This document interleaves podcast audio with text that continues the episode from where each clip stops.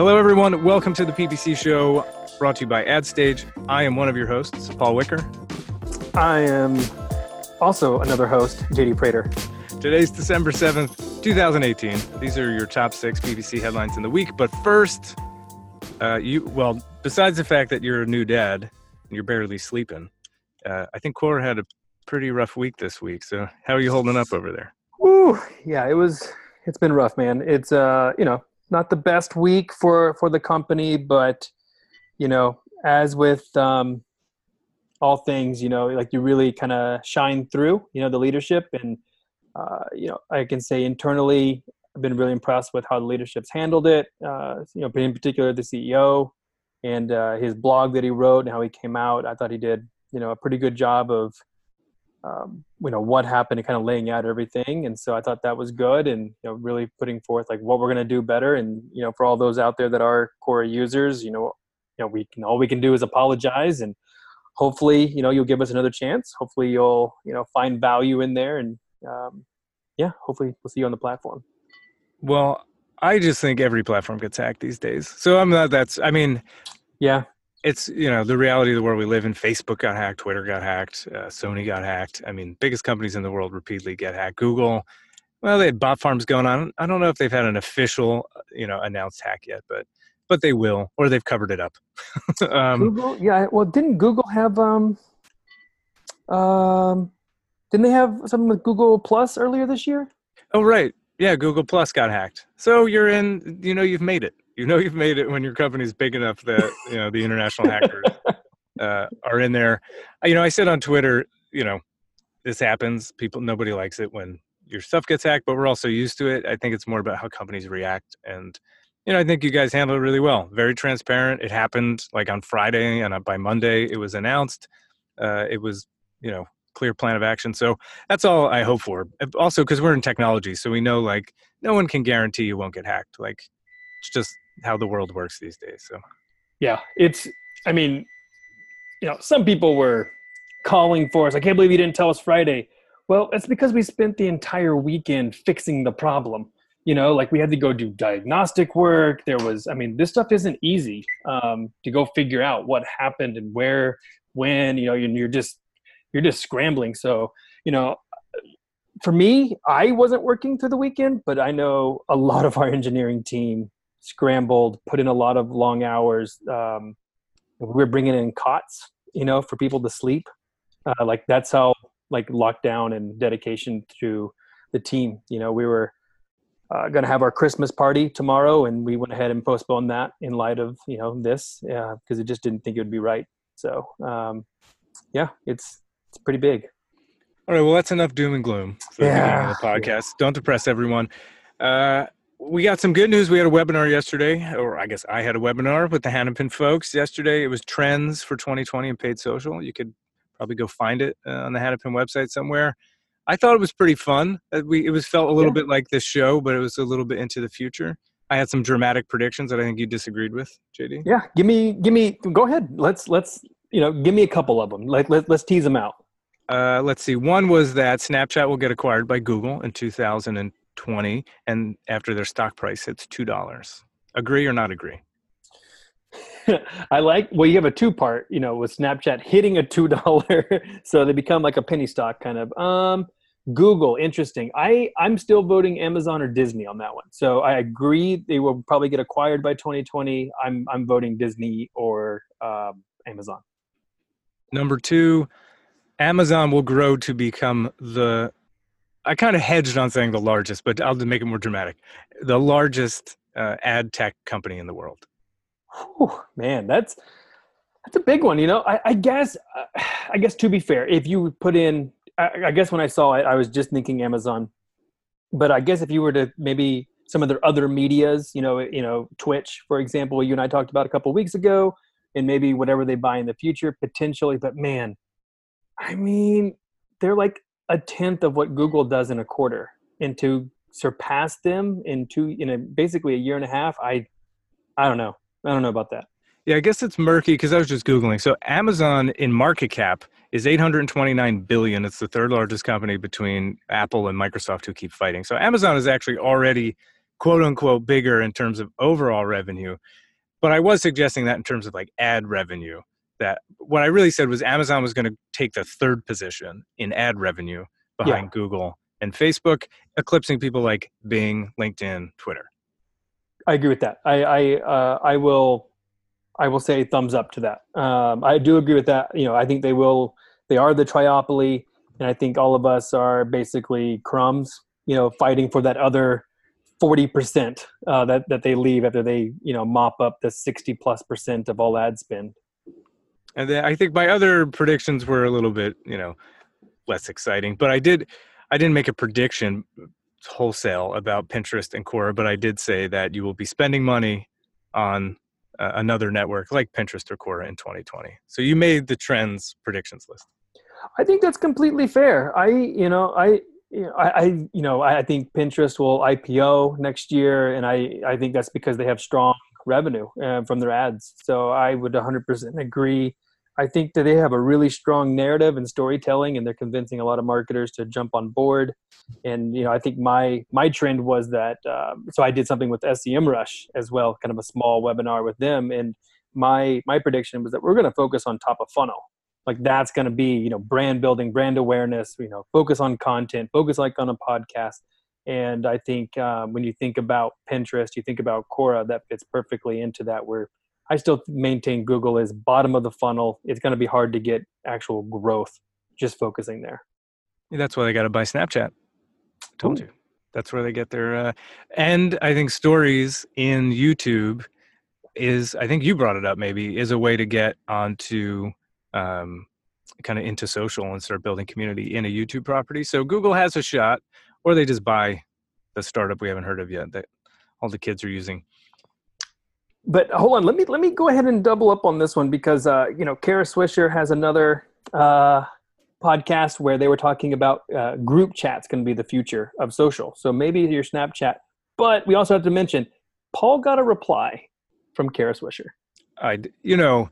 Kara Swisher and I both interview people of high importance and hang out in the No, I you told me about Pivot. I watched it. It was great. I think I made a somewhat clever comment because in their podcast they talked about how emerging economies generally steal intellectual property and if you look at the chinese that's what they're doing but then you know when you're feeling all like ah chinese we're we're america the other guy scott was like yeah and america did that to europe during like the textile you know revolution or whenever we started making textiles in the us we stole all the patented stuff from europe and just ignored patent law and we're like yeah we could make that stuff over here. So before we get insulted at china we should look in the mirror first. But i made a comment about we should steal a, a segment they do called winners and losers which you just reminded me we should. And uh and I, I somehow got her to respond to me. And then when i got so excited she told me that i should get better goals I was too excited that that you know her retweet and reply like made my week. Uh, but I know she's listening now, so hi, Kara. uh, all right, one other point I want to make because I looked up these numbers for that podcast and I, it was just interesting. So monthly MAUs, monthly, um, what the heck's the A? Uh, authorized users, average users, monthly average users for these different platforms. Pinterest has 250 MAUs. Reddit has 330 million, Twitter has 335 million, and Quora has 300 million. So there's like this club of, you know, platforms that aren't Facebook, Google, and Amazon that are around this, you know, 250 to 350 million monthly active users. Thank you, monthly active users. Um, so of those folks, I think those are the folks we'll see in 2020 is uh, some of them will rise to be legit players in ads. Yeah, I mean that's that's another really good point too. Uh, man, I just got done listening to their latest podcast on the pivot, and they they kind of talked about how Facebook really is a monopoly, and they want to basically squash all competition in all those networks you just named. That would be competition. So I'm interested to see how Facebook handles, you know, uh, all these other networks trying to rise um, as well. Well, we did see them announce like Facebook for jobs, or you know, like kind mm-hmm. of a, mm-hmm. a LinkedIn territory where you get into trying to find a job through Facebook instead of LinkedIn they moved into dating you know not too long ago they experimented with kind of uh, i don't know how any of these things are going but they are definitely trying anything that looks like it is a kind of industry technology leading kind of product. They're like, hey, let's copy that and put it in Facebook. Got to keep you on that platform. Right. Um, okay. Well, we have some stories to get to. The biggest one, of course, comes from AdStage. Did you hear they launched a new Join product would let you uh, join data from Salesforce and Google Analytics to your paid marketing data like Facebook spend and Google impressions? It was quite a week, quite a launch. We got some good press in search engine land, uh, search engine land, marketing land, perhaps both. Uh, definitely Ginny Marvin over in marketing land. I think she does both, right? Yeah, I mean, I they're like the same, you know. Yeah, sure. Uh, and then it was just crazy week. Any of you who have done product launches know it's kind of crazy trying to coordinate press and product launches and website updates and all that. But we got it all live. Check it out if you're interested. You can go to our website, at adstage.io, and there's a whole page now on Join that tells you how we do all that magic. But my goal as a product person working for you marketers is to get rid of VLOOKUP and the exports and the VLOOKUP and the copy paste special to a new column and then taking that and putting it into some report. By the end of, let's say, 2019, I hope that that's a fully automated task that none of you have to do. That is my goal for you. Nice. I'm all for it. I I I hate I hate it. I hate VLOOKUPs. I hate being in Excel when I don't have to be. So I'm all for the data revolution and the Martech revolution to solve all my problems. So thank you. Thank you, Paul. You're welcome. This is how I expect everyone to, to sign up for the product and thank you. I will say, you know, I've launched a lot of products in my time, and this one has got the best reception by far. I mean, we had tons of like demos and inquiries come in from press and stuff like that. But even I had my first uh, four or five demo calls, or like we have current customers who we walked them through our UI, set up some tasks, some some of these join tasks, and like like I said, I've launched a lot of products. This one really feels like it's an instant fit and people barely need any explanation. They walk through the UI. I just say, hey, do you do VLOOKUPs? And, and they go, yep, I do this, I do this. And we go, okay, click a few buttons and ah, it's done. And we'll have it done every morning at 3 a.m. So when you get to work, your data's waiting for you. So it's been very nice. Okay, enough bragging. Uh, let's talk about headlines. Uh, first one Google added more language support. Well, if you're using responsive search ads, which I don't I don't know if you've used them recently. I haven't used them. So if you've used them, tell the good people about how great they are because they look great, but Google sometimes lies to me and says things are great, and then I use them and they stink. Yeah, it's still tough. I mean, you're still thinking. I mean, you're still relying on Google's machine, you know, machine learning, which isn't perfect, right? It's still a machine. It's not you doing it, and so I think there's a lot of pluses to it. Um, you know, helping you deliver those relevant ads. But hey, new languages. So for all of you over there in uh, Europe and in looks like Europe and probably Russia and maybe Japan. That's pretty much the the main the main ones. Uh, you guys are going to get some. And then they did a couple of other um, quick little feedback and reporting tools. Did you see those?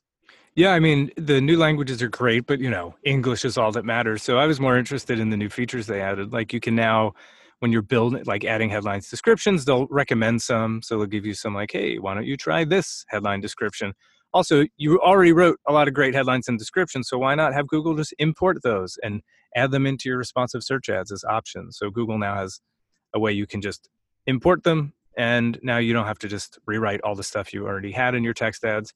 And they claim that if you do that if you use your existing text ads headlines descriptions people have done it have seen 10% more clicks in in their ads. So if you're using responsive ad, ad uh, responsive search ads it's worth trying that out Oh, there's one other thing too. Ad strength. So yeah, apparently, we should talk about that. Yeah, go ahead. I don't, uh, you know, ad strength. I never looked at it. It's, but it's there. You know, I think what was super interesting with this one is real time feedback, and they're making up a new thing. They're calling it ad strength, and it's uh, going to give you the overall rating that indicates the effectiveness of a relevant ad and the specific action items that can improve the strength of the of the ad. So it's going to try to help you create better ads, and then tell you specifically how you can improve that ad. Again, I mean, I don't know. I mean, how well do they know your messaging and your business and you know your customer? Hopefully, you know that better than a, than a machine. But we'll see how it works. Yeah, they will tell you if your headlines and descriptions are too similar, if they're too short, if you don't have final URLs. So it's a little bit like the quality score analysis, which tells you like landing page strength and so it feels like they're trying to give you more insight into why they think your headlines and descriptions suck. But uh, those are some reasons, but you can now get instant feedback as you're building them rather than wait till they run for a while and then be like, why ain't these working? Uh, so that's Google. Um, ads. So um, we can move on to IAB, who this is like a display story. These things always confuse me. So I won't get into any of the technical details, but uh, maybe two months ago we talked about this concept of ads.txt. It's a file that websites can use, especially publishers like New York Times. They can keep it on their you know server, the same place they host their website, so you can go look at that file and see who is serving inventory on New York Times. So in theory, if some shady guy with a trench coat tries to sell you some ad inventory, you know, bobinventory.com, and then you look on New York Times and you don't see bobinventory.com on New York Times, you know that you're not really buying New York Times. Oversimplification, but essentially how it works. The new update is now there's something that also works for app developers, specifically for mobile apps and the over the top video apps. We talked about that last week, the OTT, basically like the Hulu's of the world and the cable boxes and whatnot. Uh, although last week we talked about exactly what OTT means, and I already forgot. But something like that. So now they have some way of also verifying on those apps as well. So it's not just websites. So good for transparency in the industry. Yeah. Hopefully we get rid of inventory fraud. That's that's the key. Let's right. do it. I'd hate to be a spammer in this day and age. It seems like it's getting way harder. Yeah, it's true. Um, so the next story is pretty interesting. I, at first I'm like, how is this mm. related to advertising? But a company called Firefly just raised $21.5 million in funding. It's a rideshare advertising company. So not rideshare like Uber and Lyft, but instead it's a, a sign that goes on top of the Uber or Lyft, just like those taxi cab billboards that if mm-hmm. you've lived in the city, you've seen for 20 years. Essentially created a digital version of that so if you drive Uber or Lyft, you could throw it on your roof and make an extra 300 bucks a month by showing ads. Not too bad. Not too bad. I mean, great round. I mean, kudos to those guys for getting 21 mil, uh, 21 and a half. I don't want to short shortchange them there. And then uh, I also like they did some pretty smart things. I mean, we've always seen those signs on cars, right? You know, taxis have them, or if you remember back in the day, Paul, when you would order pizza, you know, Domino's would be up there. But now it's all like digitized so they can actually just flip out ads which i think is pretty cool um, when you think about it that way and putting ads out there so yeah 300 bucks a month. Go do it. And yeah if i'm driving uber and you know so a few people asked in the article like oh are you partnering with uber or lyft? So i imagine if this does work uber is going to be like yeah we'll have our official uber ad network on top of the uber cars and just acquire these folks. So they might have a nice quick exit to uber or lyft as well. Uh, and you can, if you buy these, you know, you can geo target them. So basically, you say when the Uber's driving in downtown San Francisco, I want, you know, this Golden State Warriors ad. But when it's, you know, over in Oakland, well, it's a bad example because the Warriors are popular in Oakland. But you get what I mean. Maybe it's the Raiders. If you're in Oakland, you got the Raiders ad, and if you're in San Francisco, you have the Niners ad, and it can switch. So that yeah. makes it go beyond just the standard ad. And they're being very conservative. So if you're selling things like tobacco or cannabis or anything that's kind of somewhat dodgy, uh, they're not accepting ads. So they're looks like they're trying to restrict the quality.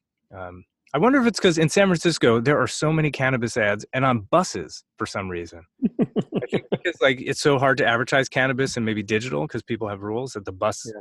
buses are like, yeah, state whoever runs the bus, the county, the state are like, sure, we'll take the money, no problem.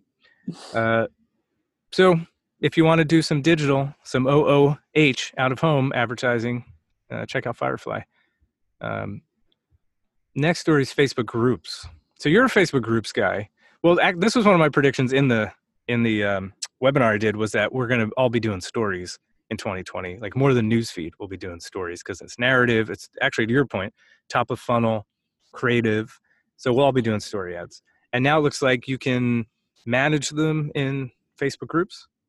Yeah, or you can like create a story and then when you go to share it, you can select the group. You know, um, yeah, that makes sense, right? Whenever I, I, I couple this again with um, Kara's other podcast that she does, where she had on, you know, um, her son, and he was like helping change, her out. Yeah, we're gonna change this podcast to the Kara Swisher fan club. fan club slash just recapping her podcast, but uh, right. uh, I no, I just thought the it was a really interesting uh, way to think about it as we're, we're moving to groups right i mean so Quora just launched Spaces, right? I mean, we're moving to where you just want to like focus on each other. But he was even saying smaller groups, like basically texting groups, where you're just kind of doing funny things with each other. So stories inside groups makes complete sense. Um, I think it's you know they're riding that uh, that wave. Again, I, I worry about the adoption of stories on Facebook versus stories in Instagram, right? Uh, I haven't seen it quite play out yet. Well, since they're almost everywhere now, I assume it will become like a ubiquitous format. So you won't have kind of platforms where people don't understand the story. Like in the early days, no one, you know, got what a story was on Snapchat and even on Instagram in the early days. Like I remember my mom, you know, who was used to seeing every now and then I put something on Instagram and I pretty much haven't posted to the newsfeed in like months, but I'll do stories when, you know, I was just in Panama and stuff like that. And she's like, I don't understand. What do you mean it disappears? And I, I, it was there. I can't find it. And I'm like, no, they just, you know, and she's like in her brain, she's like, I don't get it. Why would you take a photo that disappears? I was like, ah, I see. But now today she knows exactly how it works. She goes to the top rail, clicks on the bubbles, watches the stories, little heart emojis, you know, she's good. Um, there is some technical stuff they added to Facebook groups with stories. Uh, if you're the administrator, you now have some new features. So you can block or mute someone from contributing to a story. You can add an approval layer. You can delete stories if you don't think they're related to your groups. So they're basically like adding all these different layers of kind of admin privileges so that you can control control stories. And it's actually been out, uh, I guess, for a few months now. So stories aren't new, but those new admin features are new. And also, uh, it's funny, this gets its own bullet point emoji reactions. So if the like uh, person managing it posts, or I guess anyone who posts the story posts the story, you can now respond with emojis, which I actually like doing because I'm sure everyone cares how Paul Wicker uses social media. but Instagram and Facebook have different experiences in their stories. Um, I don't know if you've noticed. So, like, you Oh, yeah. can use emoji responses in Facebook, and in Instagram, when you respond, it's like a, a text message. So you you can like I am them back and then get an emoji. But Facebook's is way easier because it's like a one click party balloon thing, uh, which I prefer because I'm lazy and I want to do a party party whatever that thing is party horn. Anyway, I don't want to write back or just do the heart. You know, I don't want to heart everything. Anyway, I digress. Um, so that's stories, and then we got two more that um, we'll get into. The first one you're going to hate. Um, but I see that you're maybe calling the cable company right now to complain about this very story. But- no, I just have a, another meeting starting, so I'm uh, I'm calling in and I'm still talking. I- This I'm is amazing. muted. Yeah, I know, right? Dedication. Um, well, the next one is about ads uh, on Hulu when you pause. Um, did you want to tell the good people about that? Um, go for it on this one, and I'm, I'm going to jump in. Sorry, there. I gotta. I know. This I wish weird. we did these as videos and you could watch Shitty try to do two meetings at once. this is what happens when this is your side project. Um, sure, I'll wrap through this one pretty quickly. So, if you're watching Hulu, you hit pause. Today pauses. You go get your drink, you pee, you come back, you watch more, uh, you binge watch another five hours of something. Well, now you can't escape ads because when they see you pause, you're going to get ads. So instead of pre roll, post roll, you're going to get pause ads. So Hulu announced that they're doing this. Um, so you basically can't escape ads. And AT&T also announced they want to do something similar next year. But what's interesting is, you know, AT&T controls the internet connection. So like there's some conversation about like, oh, are they going to try to see when you're pausing Netflix and like throw something up or you know, there's some people speculating it can get really crazy, especially with that whole internet freedom stuff uh, that all went down where, you know, uh, about throttling internet and all that stuff. So there's a lot of those folks who are saying like, this is what happens if you don't regulate, you know, the internet service providers. Anyway, it sounds pretty terrible to have more ads, but if you're a marketer, more inventory, so it ain't that bad. Yeah, I I hate ads. It's like I, I I expect when I paid to like go stream TV, you know, that I I'm already paying a subscription fee, which should replace ads that I'm seeing. Um, so that's my just like user behavior that drives me nuts. You are the grumpiest marketer I know, or at least you're always like, I hate ads and I ad block. um, the other thing that's funny is there's a quote from one of the execs over, I think at Hulu, uh, and this guy said, "The pause will provide a natural break in the storytelling experience." Um, and I don't know what that means. I mean, I, oh, he had another quote. Oh, here it is. That quote, of course, is like, right. It is a natural break, but this is the part that blew my mind. Um, quote: "We know you're going to, uh, yeah, we know you're going to capture 100% viewability when they pause and unpause." Says this guy Matt Van Houten, the VP of product at Xandr Media, which is AT&T's new analytics and advertising division. So according to AT&T, they're going to get 100% viewability. What? Someone's pausing and walking away. How is that 100% viewability when someone hits pause as they're about to walk away from the screen? It just shows you how the analytics companies want to view viewability versus common sense would tell you this is probably one of the least viewable ads because they're pausing to leave the computer. You saw that ad, Paul. You saw it. Right. Yeah, you saw it. You that split second after you hit pause before your eyes left the screen, you saw it. It was viewed. It's just funny. Uh, last story. Um, you. Oh, this one is um, about YouTube campaign bidding options. So our friends over at Clix uh, wrote a really good post about folks running video campaigns, and um, if you do that, there's feature limitations uh, depending on your video campaign in terms of your bidding options. So I won't get into them, but if you are uh, running YouTube video or running video campaigns and you're thinking about different bidding options, you should just go check out this article by uh, Joe Martinez. Yeah. He gets super into the weeds and has a bunch of screenshots of the UI and will give you some really good tips on how to make sure you're setting up your bidding appropriately. Yeah, this is a really good one. I, am glad that he wrote this one because it does get a little confusing when you get in there because there's you know some things aren't available whenever you go to set them up. So you have to like really have a, a solid plan, solid strategy uh, with how you want your videos to be seen and what you're trying to accomplish because that's going to ultimately determine how you can bid. So it's no longer just quick and easy anymore. It's now it's getting more sophisticated. I like that.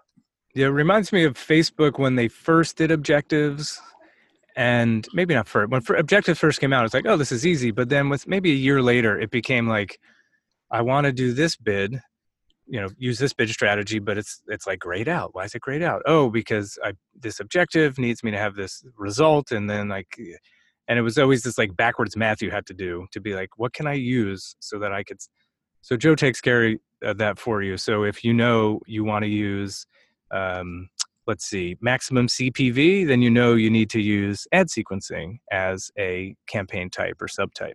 So check out that article. And those are all the headlines that we have for you, believe it or not. We should go so JD can make it to his, his meeting. uh, if you want more headlines, you could always head over to blog.adstage.io and sign up for a newsletter. You could also head over to Quora Spaces and look for the, was it digital marketing news space? Yeah, news and trends news and trends. I've been posting there. Uh, JD posts there. We also post on Twitter, so come find us uh, on Twitter as well. Uh, otherwise, have a great week. See you, everyone.